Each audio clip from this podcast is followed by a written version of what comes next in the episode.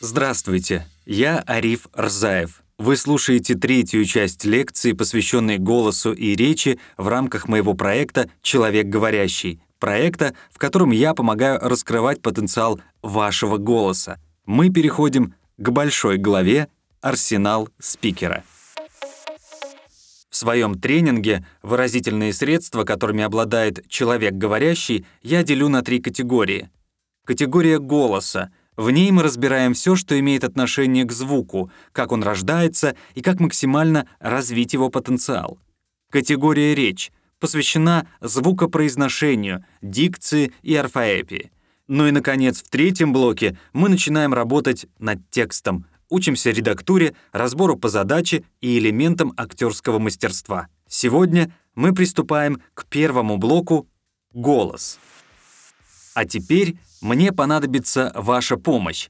Возьмите мобильный телефон и установите его на любую удобную поверхность. Главное, чтобы в кадре была видна верхняя часть вашего тела по пояс.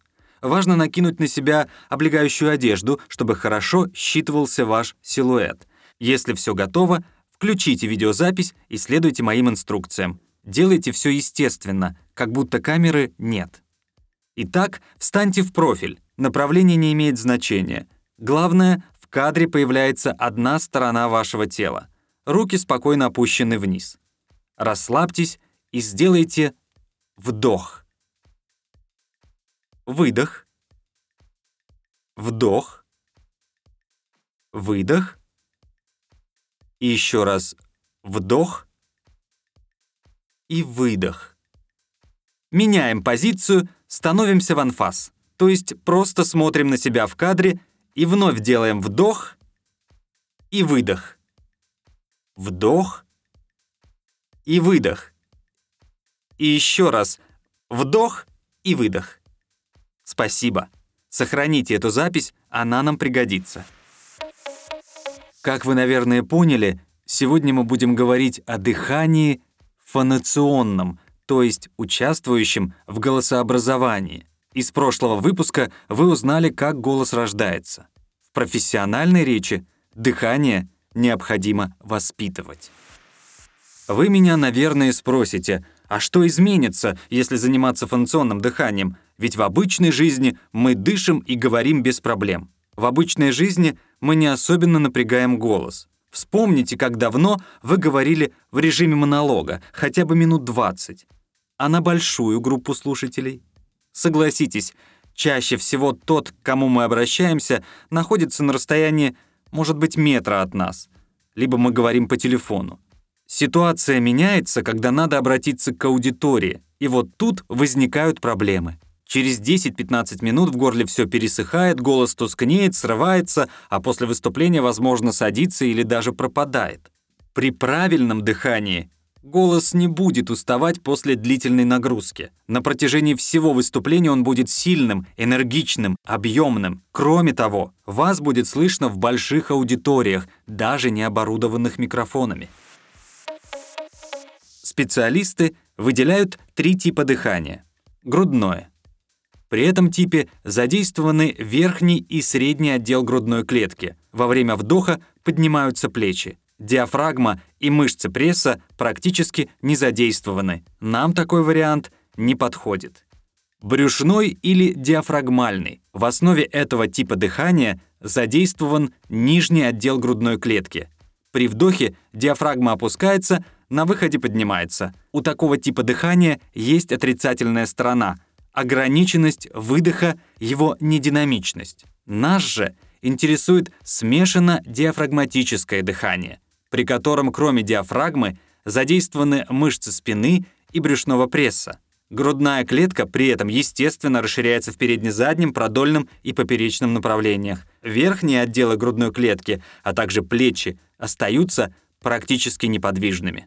Хочу сакцентировать, что для рождения речевого звука нам необходимо на выдохе сформировать воздушный поток, который сможет пройти сквозь связки и весь речевой тракт. Чтобы мы могли проговаривать большие фразы и предложения, воздух должен выходить ровно, спокойно. Контролем этого процесса в первую очередь занимается диафрагма. Если забыли, это куполообразная мышца, которая в нашем теле разделяет брюшную полость и грудь. Когда она опускается, в легких формируется область пониженного давления, и в них засасывается воздух, при этом живот выпячивается. А теперь представьте лук для стрельбы и натянутую тетиву. Тетива в нашем случае будет диафрагмой. Вернуться в исходное состояние тетиве не дает палец, а диафрагме — межреберные мышцы и мышцы пресса, которые ее натягивают — Именно с их помощью мы можем контролировать напор выдыхаемого воздуха. Поэтому если мы их резко отпустим, то резко выдохнем, так как диафрагме ничто не будет мешать вернуться в исходное состояние. А если у нас не будет потока воздуха, то и говорить мы долго не сможем. Запомните главное. В речи вдох должен быть быстрым, а выдох — замедленным. Важно также уяснить, что перебор дыхания вреден для голоса. Большая ошибка втягивать в себя весь воздух и превращаться в воздушный шар. Ни в коем случае этого делать не надо. Вы должны вдохнуть очень естественно, ни больше, ни меньше.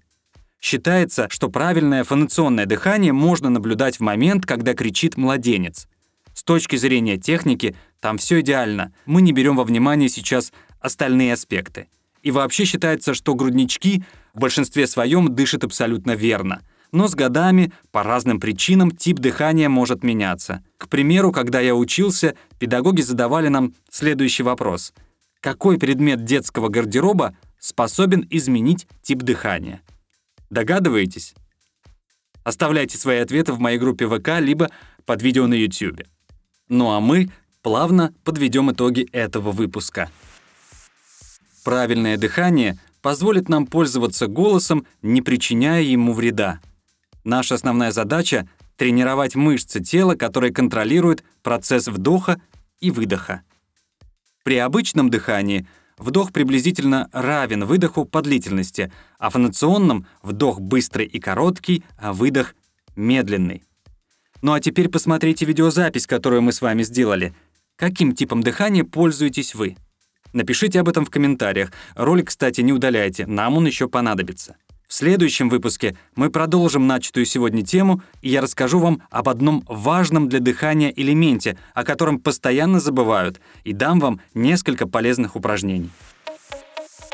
Дополнительный материал по лекциям вы всегда можете найти, заглянув на обновленную страничку Ариф Рзаев ВКонтакте, либо посетив мой сайт arif.su. Ставьте лайки, делитесь этой записью и обязательно комментируйте. Я буду только рад. До встречи!